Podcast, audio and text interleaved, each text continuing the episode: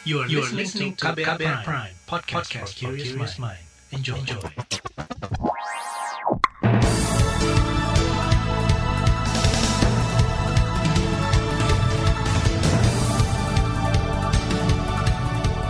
Halo selamat pagi saudara, senang sekali saya Reski Mesanto kembali hadir di Buletin Pagi hari ini Rabu 10 Februari 2021 Pagi hari ini seperti biasa sejumlah informasi telah kami siapkan untuk Anda Di antaranya, sekitar 2 juta data COVID-19 belum dilaporkan pemerintah Seluruh daerah di Pulau Jawa berstatus siaga banjir dan 6 anggota polisi Balikpapan diduga siksa tahanan hingga tewas Dan saudara inilah Buletin Pagi selengkapnya terbaru di Buletin Pagi. Saudara Wakil Ketua Komite Penanganan COVID-19 Luhut Binsar Panjaitan menyatakan, pemerintah memiliki tugas menyelesaikan persoalan data kasus virus corona. Sebab menurut Luhut yang juga Menko Maritim dan Investasi mengungkapkan, ada sekitar 2 juta data COVID-19 yang belum dimasukkan pemerintah. Ini disampaikan Luhut saat bertemu dengan sejumlah epidemiolog pada pekan lalu. Saya laporkan juga, ada hampir 2 juta data atau mungkin lebih itu yang belum di-entry. Hmm. Dan itu akan berpengaruh pada poverty rate, positivity rate, itu akan berlaku. Hmm. Jadi itu yang sekarang sedang kita kerjakan dan saya berharap uh, itu akan bisa selesai uh, di bulan depan ini. Tapi pernyataan Luhut kemudian segera dikoreksi lantaran menimbulkan pro kontra di masyarakat.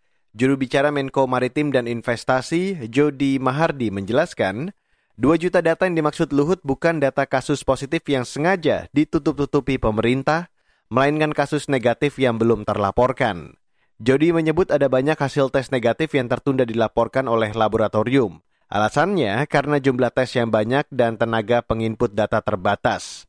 Itu sebab laboratorium cenderung melaporkan lebih dahulu hasil positif agar bisa lekas ditindaklanjuti. Sementara itu, Saudara Gubernur Jawa Barat Ridwan Kamil turut berkomentar terkait pernyataan Wakil Ketua Komite Penanganan COVID-19 Luhut Binsar Panjaitan terkait 2 juta data kasus COVID-19 yang belum direkap pemerintah. Ridwan mengklaim jutaan kasus itu mayoritas kasus negatif bukan kasus positif yang tertunda. Jadi yang positif tertunda ada seperti kasus Jawa Barat kan, dari 20 ribu sekarang tinggal 10 ribu yang belum diumumkan. Entah kapan saya juga nggak tahu. Tapi kalau angka sejuta-juta itu saya kira itu itu adalah tes PCR yang negatif yang karena prosedurnya rumit belum terlaporkan. Saya kira analisa saya itu. Gubernur Ridwan Kamil juga mengeluhkan data kasus COVID-19 yang tidak sinkron seperti terjadi pada data milik Jawa Barat dan pemerintah pusat. Hal inilah yang membuat kasus positif COVID-19 di Jawa Barat terus meningkat, padahal menurutnya kasus positif di Jawa Barat sudah menurun. Saudara Kementerian Kesehatan saat ini masih terus mensinkronkan data 2 juta kasus COVID-19 yang belum masuk sistem mereka pemerintah. Direktur Pencegahan dan Pengendalian Penyakit Menular langsung Kemenkes Siti Nadia Tarmizi belum bisa memastikan butuh berapa lama untuk memproses sinkronisasi data itu. Ia juga belum bisa merinci berapa kasus negatif dan berapa kasus positif dari 2 juta data yang belum masuk tersebut. Tentunya uh, terkait data ini kita uh, terus selalu ada ruang untuk uh, improvement ya. Jadi uh, memang uh, kita menyadari bahwa dengan adanya berbagai sistem informasi baik itu yang ada di kabupaten kota, kemudian juga ada di provinsi serta uh, di pusat yang ini yang harus uh, kita sinkronisasi supaya tadi data-data tersebut betul-betul terlaporkan dan tercapture dengan baik. Itu tadi Direktur Pencegahan dan Pengendalian Penyakit Menular langsung Kemenkes Siti Nadia Tarmizi. Sementara itu, dalam laman Balitbangkes Kementerian Kesehatan disebutkan, seluruh laboratorium COVID-19 diharuskan menginformasikan hasil tes ke rumah sakit yang mengirim sampel atau ke dinas kesehatan setempat. Pelaporan harus sesuai format isian yang tersedia di aplikasi All Record. Hasil rekapitulasi yang terkumpul di gugus tugas itulah yang diumumkan setiap hari oleh juru bicara Satgas Penanganan COVID-19. Alur ini dimaksudkan agar informasi itu hanya melalui satu pintu dan disampaikan ke publik secara transparan.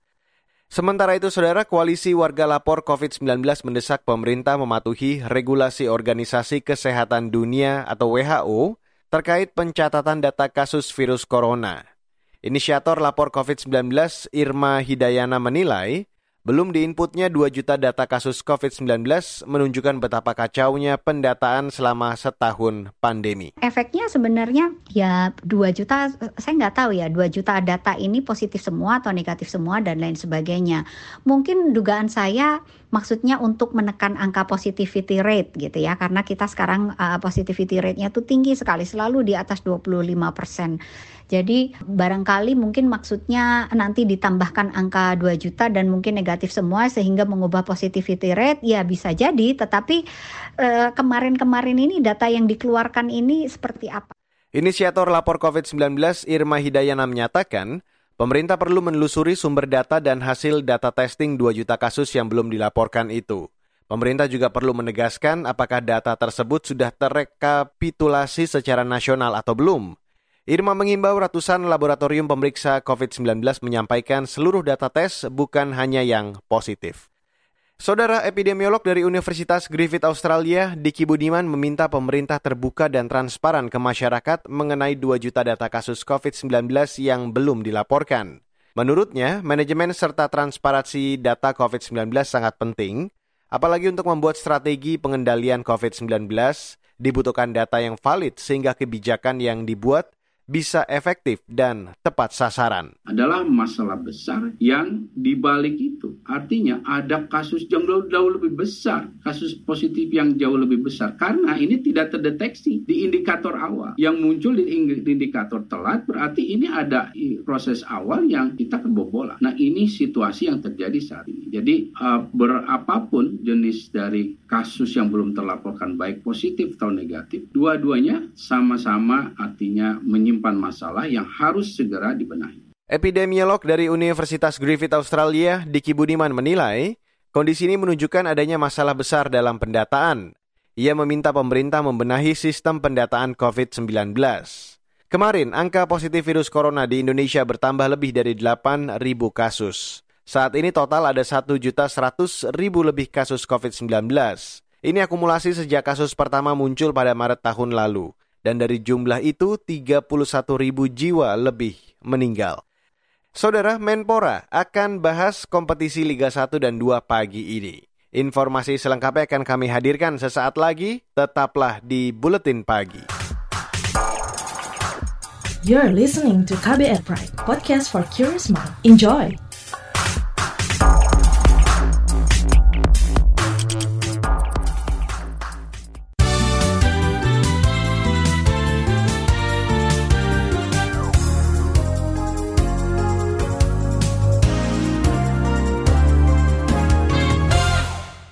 Saudara, pemerintah bakal menindaklanjuti peningkatan perlindungan HAM terkait penyiksaan dan ratifikasi protokol opsional konvensi internasional menentang penyiksaan atau OPCAT. Mengutip antara news.com, hal ini disampaikan Menko Poluka Mahfud MD saat bertemu koalisi untuk pencegahan penyiksaan di Jakarta kemarin. Koalisi itu berisi lima lembaga, yakni Komnas HAM, Komnas Perempuan, LPSK, KPAI, dan Ombudsman. Mereka mendesak Indonesia segera meratifikasi OPCAT, sementara itu Mahfud MD menegaskan bakal berupaya untuk meratifikasi OPCAT. Saudara Kementerian Pendidikan dan Kebudayaan mengajak para mahasiswa mengikuti program Kampus Mengajar 2021. Mendikbud Nadiem Makarim menjelaskan, durasi program itu kurang lebih tiga bulan. Tujuannya membantu para siswa SD di daerah terpencil, terdepan, dan terluar atau 3T yang kesulitan mengakses materi pelajaran saat pandemi COVID-19.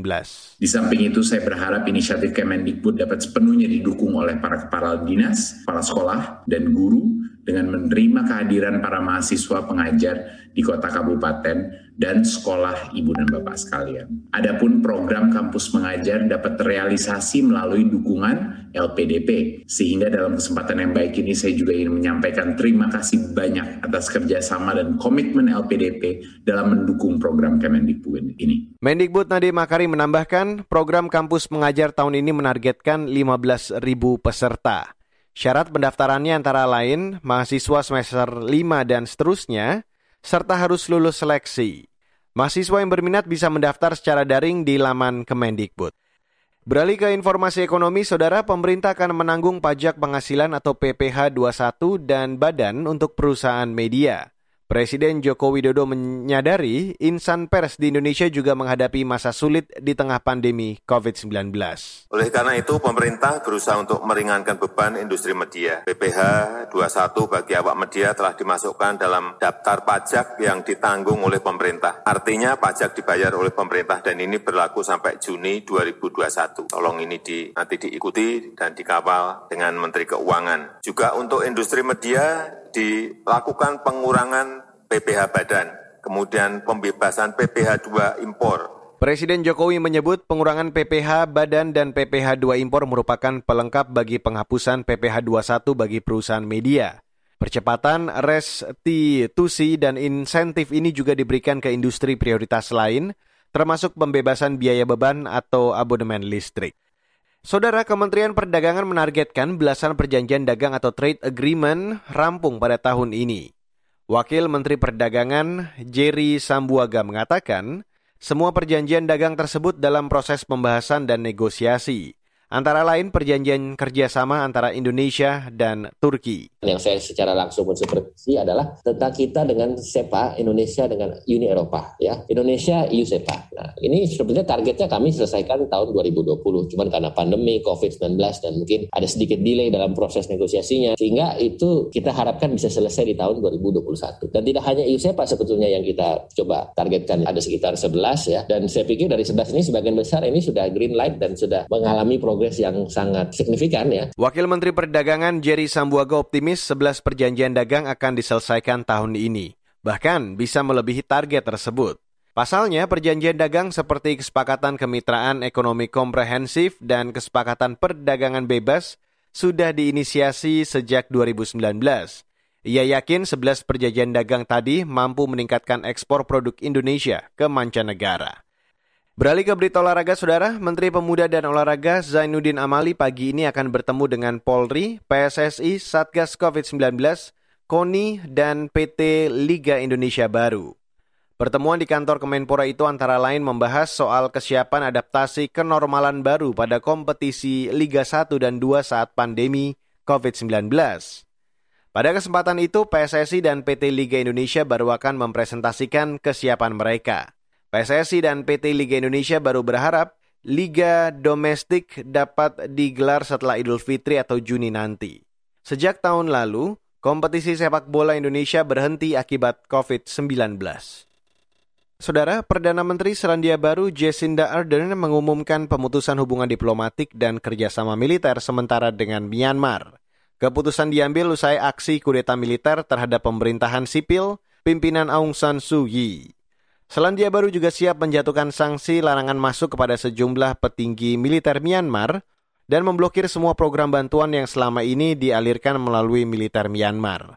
Tak hanya itu, Selandia Baru akan bergabung bersama sejumlah negara lain untuk meminta digelarnya sesi khusus di Dewan HAM PBB. Saudara, laporan khas KBR tentang perizinan usaha dipermudah tapi suap masih terjadi akan kami hadirkan sesaat lagi. Tetaplah di Buletin Pagi KBR. You're listening to KBR Pride, podcast for curious mind. Enjoy!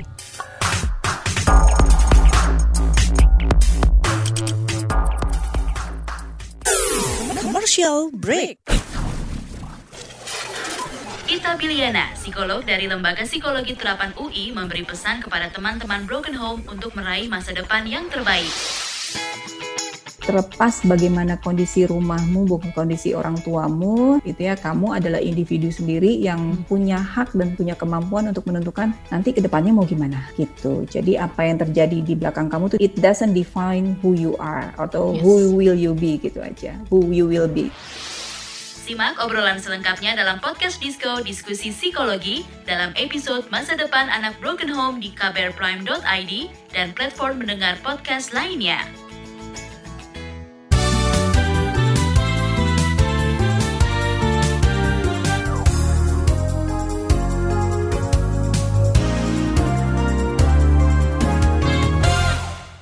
Dan sekarang waktunya saya ajak Anda untuk mendengarkan laporan khas KBR. Sejak dua tahun lalu, Presiden Joko Widodo memerintahkan jajarannya memangkas alur perizinan usaha yang berbelit.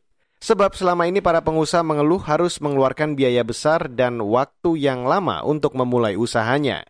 Hal itulah yang membuat celah suap dalam perizinan sering terjadi. Namun, apakah setelah pemerintah memangkas alur perizinan, suap tidak terjadi lagi? Berikut laporan khas KBR bersama Dwi Renjani. Presiden Joko Widodo berulang kali meminta jajarannya memangkas alur perizinan usaha yang berbelit. Kondisi itu menyulitkan investor yang ingin menanamkan modalnya di Indonesia. Hal-hal seperti ini yang kita ini memang kacau investor sudah di dalam, tapi kita tidak bisa mengeksekusi gara-gara urusan pembebasan tanah, urusan perizinan yang tidak pernah kita layani. Izin di kementerian, izin di provinsi, izin di kabupaten, di kota.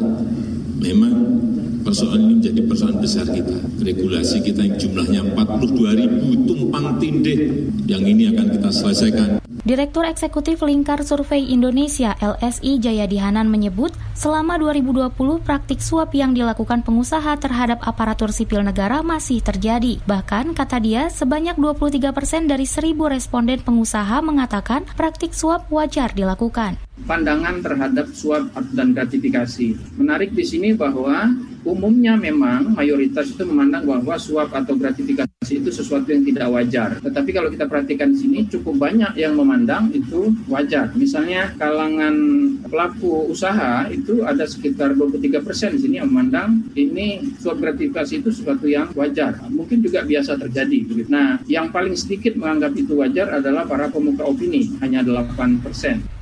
Alasan dari para pengusaha melakukan suap adalah mempermudah urusan rumit ataupun hanya kebiasaan. Kemudian mengapa pengusaha melakukan suap eh, terhadap pegawai pemerintah? Kalau kita lihat di sini yang paling banyak itu ada alasan soal menyelesaikan urusan yang rumit. Kerumitan itu bisa diselesaikan dengan persoalan-persoalan suap gitu. Atau juga tradisi. Itu dua alasan utama yang menjadi alasan mengapa mereka melakukan suap terhadap aparat pemerintah ketika melakukan bisnisnya. Sementara Lembaga Pemantau Korupsi Transparansi Internasional Indonesia TII mengakui praktik suap di usaha perizinan tidak menunjukkan adanya penurunan sejak 2015. Peneliti Transparansi Internasional Indonesia Wawan Suyatmiko mengatakan hal itu karena pola pikir buruk kedua pihak, pengusaha dan aparat pemerintah yang tertanam sejak lama di pengurusan perizinan usaha korupsi begitu ya mulai dari suap gratifikasi dan sebagainya antara pelaku usaha dengan pemerintah. Artinya begini pelaku usaha menganggap suap itu sesuatu yang wajar. Demikian pula juga dari sisi pemerintahnya kan? Dan itu kan juga ternyata terkonfirmasi di beberapa kasus ya. Ketika misalnya paling gampang ada kasusnya Eni Saragi yang menganggap suap itu rezeki. Itu kan juga nggak hanya di pelaku usahanya kan? Yang terjadi masalah selain membuat regulasi lebih singkat dan mempertajam hukum upaya lain yang harus dilakukan pemerintah agar suap tidak terjadi lagi adalah mendigitalisasi semua proses perizinan. Dengan begitu, semua proses akan terpantau dan meminimalisir pertemuan. Jadi sebenarnya digitalisasi yang paling terakhir itu bisa meminimalisir juga pertemuan tatap muka gitu ya. Asal tadi yang clean and clear procedures dan juga penegakan etik dan hukum juga dilakukan. Di lain pihak, Kepala Badan Koordinasi Penanaman Modal BKPM Bahlil Lahadalia ia mengakui main-main perizinan pada usaha memang biasa dilakukan. Kalau pengusaha itu proses dia menjalankan usahanya, yang pertama itu adalah harus dia urus izin dulu. Setelah urus izin, baru cari order. Setelah cari order, ah, biasanya gerakan tambahannya itu diizinkan cari order. Ini pengalaman pribadi saya nih. Yang ketiga, dia baru akan melakukan kolusi dengan mitra yang lain. Nah, dan yang keempat adalah laporan pajak juga yang kadang-kadang ya gitulah. Saya tidak perlu buka-buka semua lah. Bahlil menjelaskan praktik nakal itu sudah berkurang sejak adanya pemangkasan aturan perizinan usaha. Ia juga memperkirakan ke depan praktik suap di perizinan usaha bisa hilang. Dengan pemberlakuan Undang-Undang Cipta Kerja, maka itu akan semakin transparan lagi. Nggak ada lagi sogo-sogo, Pak. Komisi Pemberantasan Korupsi KPK mencatat jumlah kasus suap yang mereka tangani cenderung stagnan atau tidak berkurang dari angka 150 kasus sejak periode 2018 hingga 2020. Juru bicara KPK Ali Fikri menyebut survei terkait praktik suap dari LSI itu menjadi pendorong agar KPK bekerja lebih keras memberantas korupsi dari praktik suap. Demikian laporan khas KBR, saya Dwi Renjani. Saudara, informasi dari daerah akan kami hadirkan sesaat lagi. Tetaplah di Buletin Pagi. You're listening to KBR Pride, podcast for curious mind. Enjoy!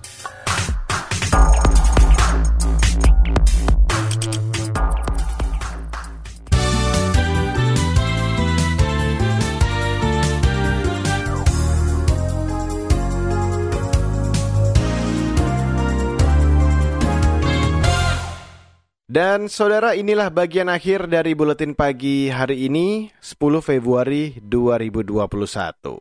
Saudara, seluruh provinsi di Pulau Jawa berstatus siaga banjir kecuali daerah istimewa Yogyakarta.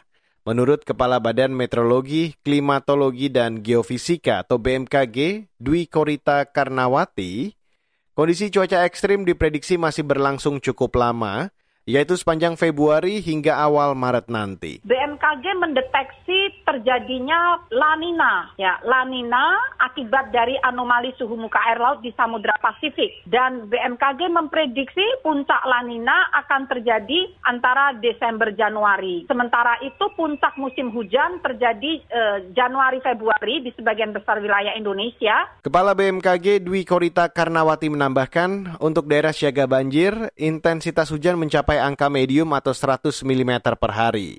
BMKG mengingatkan para pemangku kepentingan mempersiapkan mitigasi bencana banjir. Saudara kepolisian menetapkan enam anggota Polresta Balikpapan, Kalimantan Timur sebagai tersangka dugaan penganiayaan hingga tewas seorang tahanan bernama Herman. Juru bicara Mabes Polri, Argo Yuwono mengatakan, keenam polisi itu juga telah diberi sanksi. Kata dia, kasus ini tengah didalami Polda Kalimantan Timur. Jadi tersangka ini kita kenakan pidana dan kode etik ya ini. Anggota kepolisian yang melakukan penganiayaan mengakibatkan meninggal tersangka curat ini kita kenakan pidana dan kode etik itu. Jadi yang bersangkutan tersangka ini setelah di mutasi ke Yanma juga dicopot dari jabatannya. Itu tadi juru bicara Mabes Polri Argo Yuwono. Pada awal Desember tahun lalu terduga pencurian dengan pemberatan Herman meninggal usai ditangkap dan diperiksa polisi di Polresta Balikpapan. Terdapat luka lebam dan goresan di sekujur tubuh Herman. Adik Herman Dini Rosarina menuntut kebenaran dan keadilan atas kematian kakaknya. Sementara itu, saudara, Komisi untuk Orang Hilang dan Korban Tindak Kekerasan atau Kontras mengecam dugaan penyiksaan tersebut. Koordinator Kontras, Fatia Maulidianti menilai, penyiksaan masih menjadi masalah sistemik di institusi Polri. Kata dia, seharusnya metode penyiksaan sudah lama ditinggalkan Polri secara kelembagaan. Beralih ke Aceh, saudara, seluruh tenaga kesehatan di Aceh wajib menjalani vaksinasi COVID-19. Juru bicara Sekretaris Daerah Aceh, Muhammad Iswanto, mengatakan hal itu sesuai dengan instruksi dari Gubernur Aceh, Nova Iriansyah. Aturan ini berlaku untuk tenaga kesehatan berstatus ASN atau kontrak. Itu udah jelas eh, melanggar itu kan sesuai dengan ketentuan ASN. Itu kan ada peraturan apa undang-undang disiplin ASN ya. Kita mengacu ke sana. Nah, itu apa tentang tidak patuh terhadap itu dan sebagainya. Itu kan ada kajiannya nanti. Juru bicara Sekretaris Daerah Aceh Muhammad Iswanto menegaskan, bagi tenaga kesehatan yang terbukti melanggar instruksi gubernur, diwajibkan menandatangani surat pernyataan tidak bersedia di vaksinasi COVID-19 dan akan dijatuhi hukuman disiplin sesuai aturan.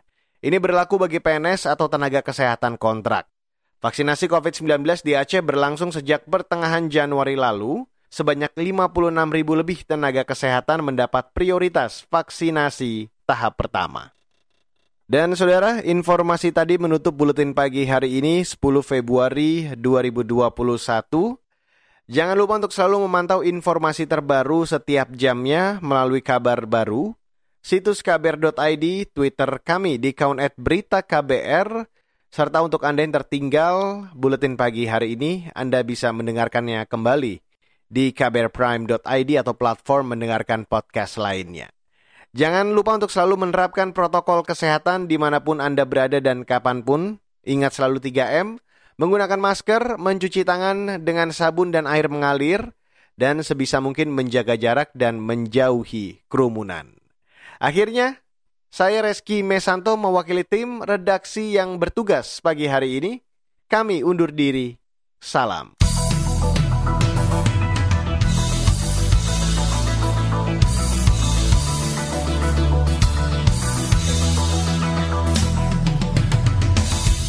KBR Prime, cara asik mendengar berita. KBR Prime, podcast for curious mind.